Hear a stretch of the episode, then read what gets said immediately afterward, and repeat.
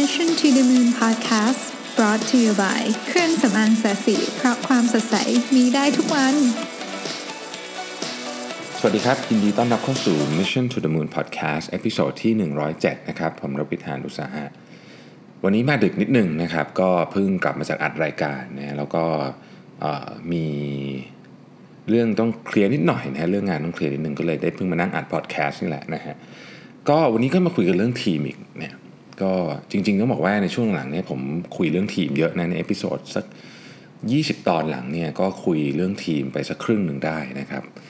ก็อาจจะเป็นเพราะว่าช่วงนี้เนี่ยผมศึกษาเรื่องนี้ค่อนข้างเยอะ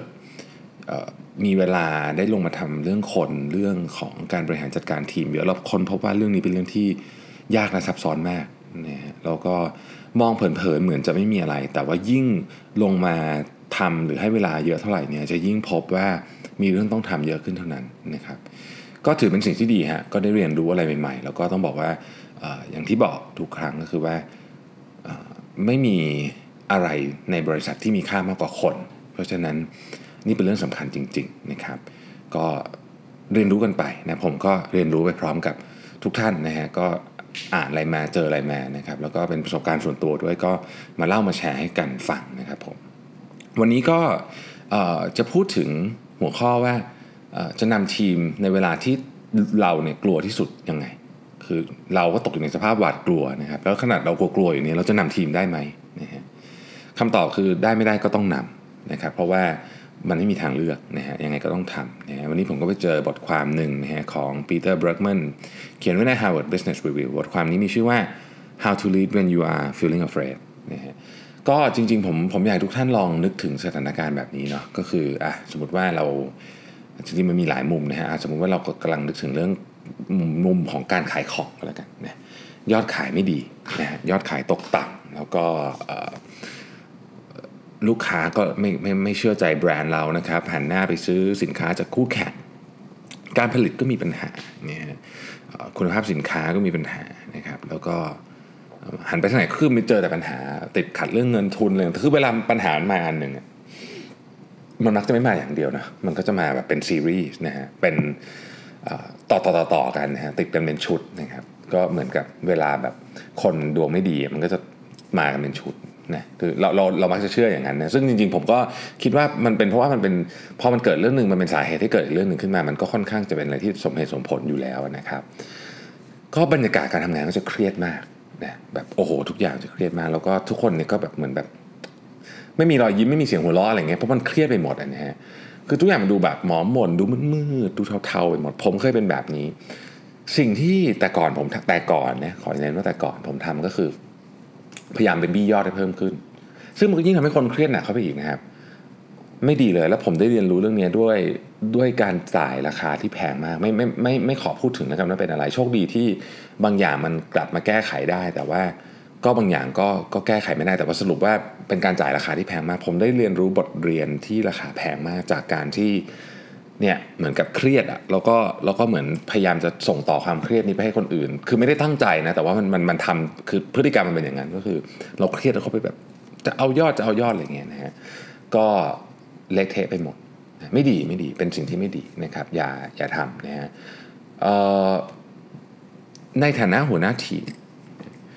เวลาที่เรากลัวหรือว่าหารู้สึกว่าหาทางออกไม่เจอเนี่ยนะครับ สิ่งที่เรามักจะทำคือเราจะพยายามทำสิ่งที่เราเคยทำมาแล้วในอดีต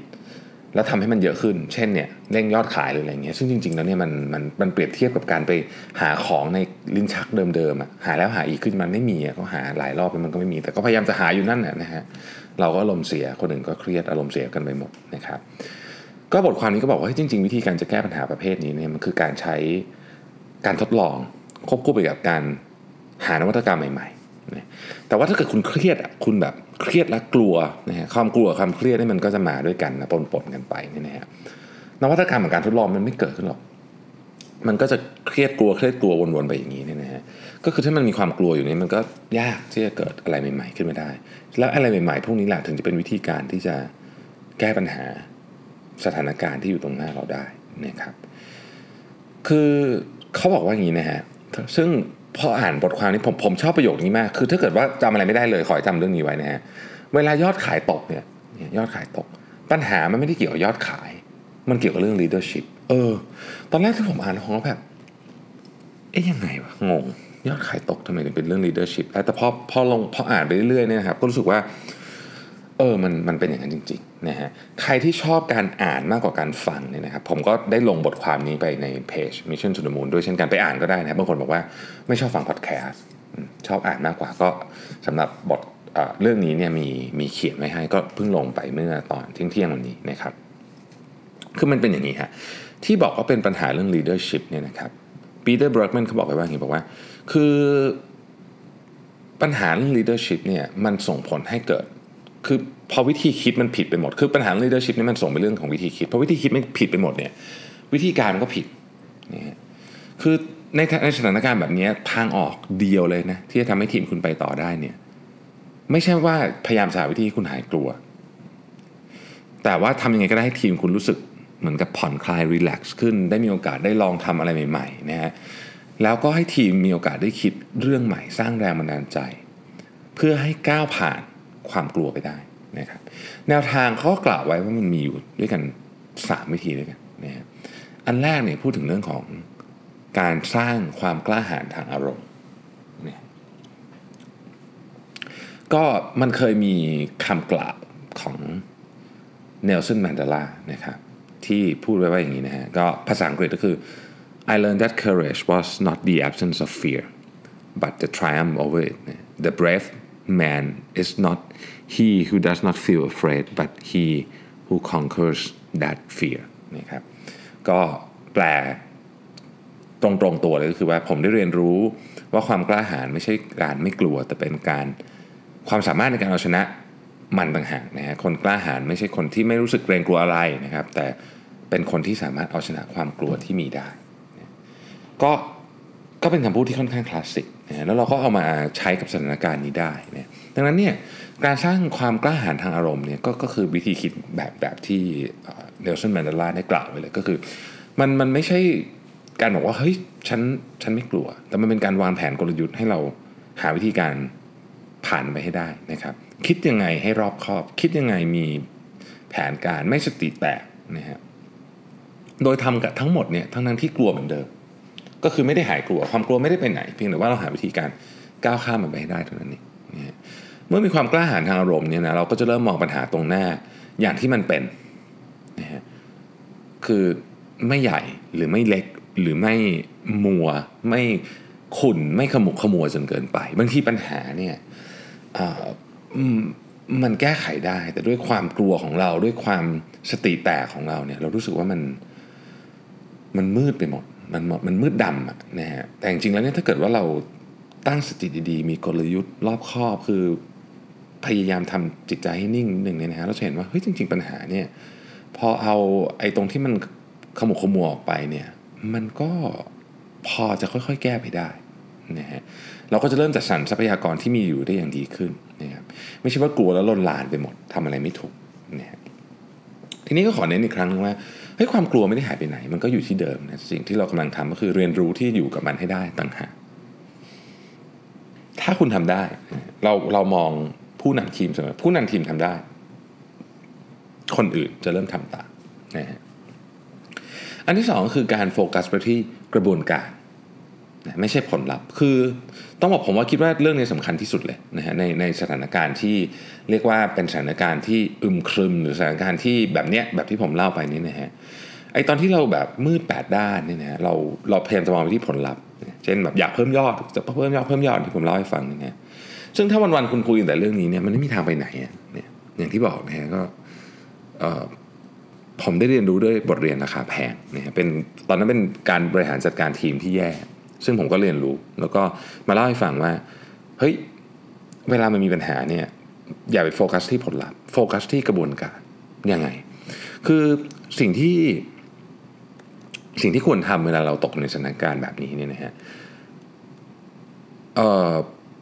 มันจะเราเราเราจะรู้สึกจับต้นจับต้นชนปลายไม่ถูกนะคือมันจะรู้สึกเหมือนแบบอยู่ในเขาวงกฏนะฮะดังนั้นเนี่ยสิ่งที่ดีกว่าการพยายามโฟกัสไปที่ กระบวนไอ้ไอ้ผลลัพธ์ของมันเนี่ยก็คือเอาพลังงานทั้งหมดเนี่ยไปจดจ่อกับกระบวนการ คือจะทำยังไงวางแผนมาเลย1 2 3 4 กระบวนการในการทำงานเนี่ยยังไม่ต้องสนใจผลนะไว้ก่อนนะฮะแต่ว่าเรารู้ว่ากระบวนการนี้มันจะสร้างผลที่ดีได้ ก็เอาไปทำเอาเวลาไปทำกระบวนการนี้นะครับ สิ่งที่เกิดขึ้นเมื่อเราโฟกัสกับกระบวนการและไม่ใช่ผลเนี่ยเราจะเริ่มเห็นปัญหาเล็กๆ ซึ่งตอนแรกเราไม่เห็น หรือปัญหาใหญ่ก็ได้ เป็นปัญหาที่บางทีเราอาจจะไม่เห็น หรือไม่สามารถแยกมันออกมาเป็นหมวดหมู่ได้นะครับ พอเราเริ่มแยกมันออกมาเป็นหมวดหมู่ได้ เริ่มจับ grouping ได้ เริ่มอะไรได้เนี่ยเราจะเริ่มแก้มันได้นะแล้วก็เปลี่ยนวิธีการทำงานทีละนิด ผลลัพธ์มันจะดีขึ้น คุณไม่สามารถแก้ปัญหาทุกอย่างได้ภายในหนึ่งชั่วโมงนะเหมือนกัน วิธีการก็คือต้อง grouping มันก่อนแล้วก็ค่อยๆแก้ไป ยกตัวอย่างเช่นถ้าเราบอกว่าอยากจะขายเยอะ อันนี้เป็นผล ซึ่งไม่มีใครอยากขายน้อยหรอก แต่ว่าบางจังหวะมัน มันยังนึกไม่ออกว่าจะขายไงเยอะๆนะฮะแต่ถ้าเราบอกว่าเฮ้ยลองเปลี่ยนวิธีขายใหม่เพราะว่าเราลองวิธีขายเก่ามันไม่ work นี่ก็ลองมาหลายเดือนแล้วมันก็ยอดมันก็จะไม่ขึ้น ลองเปลี่ยนวิธีขายใหม่เนี่ยอันนี้เป็นการเน้นที่กระบวนการนะมันจะค่อยๆเปลี่ยนวิธีคิดของทีม โดยไม่ต้องสนใจเอาพูดจริงๆนะตอนนั้นอย่าเพิ่งสนใจมากว่าผลจะเป็นยังไงนะครับโฟกัสก่อนว่าอะถ้าอยากเปลี่ยนวิธีขายใหม่ เราลองมาหากันว่ามันมีวิธีอะไรบ้าง เอาพลังงานไปโฟกัสที่การหาวิธีขายใหม่ ฟังดูเหมือนจะใกล้กันนะสองเรื่องเนี่ย แต่ไม่ใกล้เลยนะผลลัพธ์กับกระบวนการแตกต่างกันโดยสิ้นเชิงนะครับลองไปเขียนออกมาดูแล้วคุณจะรู้ว่ามันเหมือนจะใกล้กันแต่มันไม่ใช่นะฮะการพยายามจะไปบี้เอาแต่ผลเนี่ยโดยไม่แก้ที่เหตุเนี่ยมันจะสร้างความตึงเครียดให้กับทีม ไม่มีใครทำอะไรได้หรอกครับ ถ้าเกิดเครียดไปหมดนะฮะและอย่างที่บอกครับมันเป็นเรื่องที่ผิดพลาดมากนะครับ ข้อที่สามครับต้องสื่อสารชัดเจนคำถามที่ผู้นำทุกคน ต้องถามตัวเองอยู่บ่อยๆคือในสถานการณ์ที่เต็มไปด้วยความกลัวคือทุกคนก็กลัวถ้าคุณกลัวคนอื่นก็กลัวอยู่เหมือนกันนะฮะอะไรคือสิ่งที่ควรถูกสื่อสารไปให้กับทีมมากที่สุดนะครับปีเตอร์บล็อกแมนก็เขียนไว้ในบทความนี้บอกว่าเออแทนที่จะแบบคือโอเคอะการกระตุ้นบอกว่าทุกคนสู้ๆอะไรเงี้ยมีกำลังใจนะสู้ๆก็ดี แต่ว่ามันมันอาจจะไม่ work เพราะว่ามันไม่มีหลักฐานมาในการ support แล้วมันก็ไม่ตัวมันเองก็ไม่ชัดเจนอะสู้อะไรอะ กำลังใจอะไรคือจะไปไหนอะไรอย่างเงี้ยนะฮะสิ่งที่ควรจะสื่อสารจึงจึงควรจะเป็นเรื่องราวเหล่านี้นะครับอันดับที่หนึ่งนะฮะคือ vision เอาให้แน่เลยว่าทุกคนเนี่ยรู้นะว่าเราอะกำลังจะเดินไปที่ไหนนะครับเดินไปที่ไหน เห็นภาพเดียวกันไหมต้องเช็คเช็คบ่อยๆนะครับอันที่สองคือ empathy นะฮะทุกคนในทีมต้องรู้สึกเข้าถึงตัวของหัวหน้าทีมได้ ปรึกษาได้ทุกเรื่อง และ รู้สึกเสมอว่าหัวหน้าทีมเนี่ยให้การ support ในทุกๆเรื่องคำว่าทุกๆเรื่องคือว่า ในสถานการณ์แบบนี้คุณจะต้องให้ความสปอร์ตลูกทีม 200%ถ้าจากเดิมทำอยู่ร้อยอันนี้ต้องให้ 200นะฮะเขาขออะไรมาต้องรีสปอนส์ให้เร็วกว่าเดิมนะอะไรอย่างเงี้ยต่างๆนั่นนะนะครับ ก็จะทำให้ทีมเนี่ยมีกำลังใจที่จะสู้นะครับ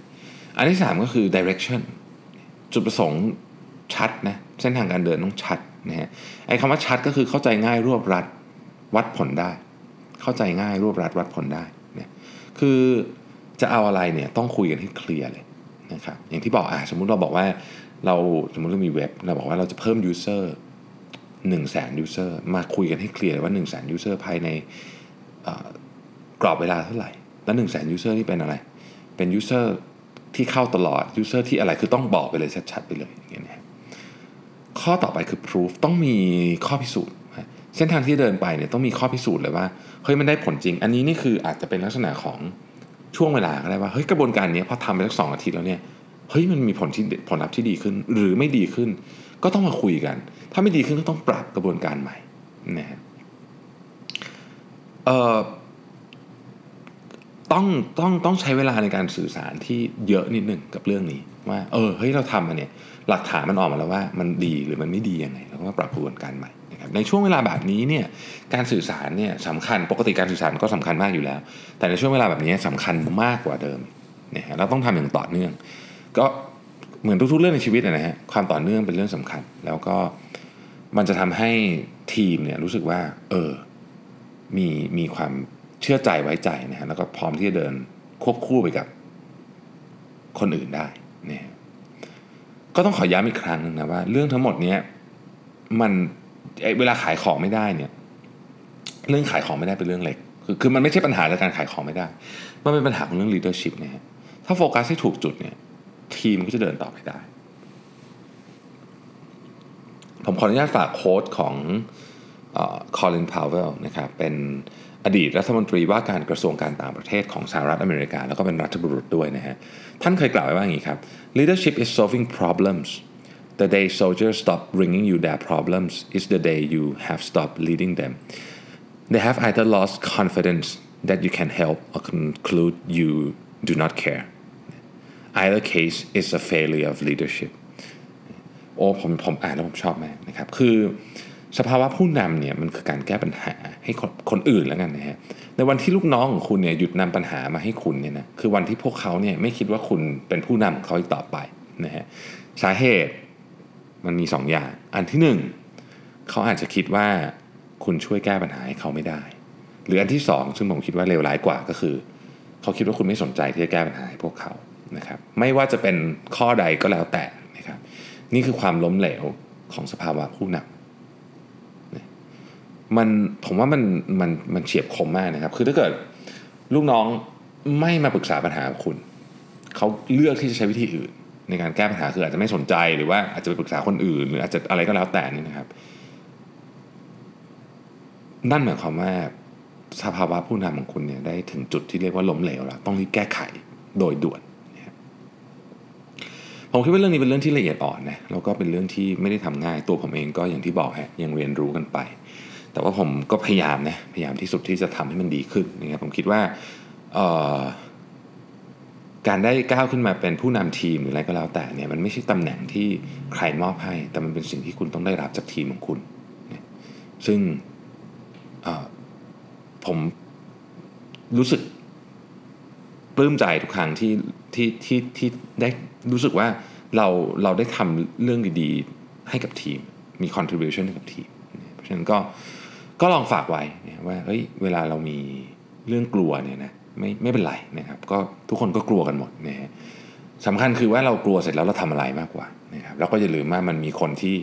ที่อยู่ในทีมคุณเนี่ยที่เขารอดูอยู่เหมือนกันว่าคุณจะทำอะไรนะถ้าคุณทำได้ดีได้ถูกต้องนะก็มีคนพร้อมจะสู้เคียงบ่าเคียงไหล่คุณอยู่แล้วนะครับก็วันนี้ก็ขอบคุณมากนะครับที่ติดตาม Mission to the Moon Podcast นะฮะเดี๋ยวพรุ่งนี้เรามาพบกันใหม่ กับเรื่องที่มีคน request เข้ามาใน inbox เป็นเรื่องที่น่าสนใจมากๆนะครับ ขอบคุณและสวัสดีครับ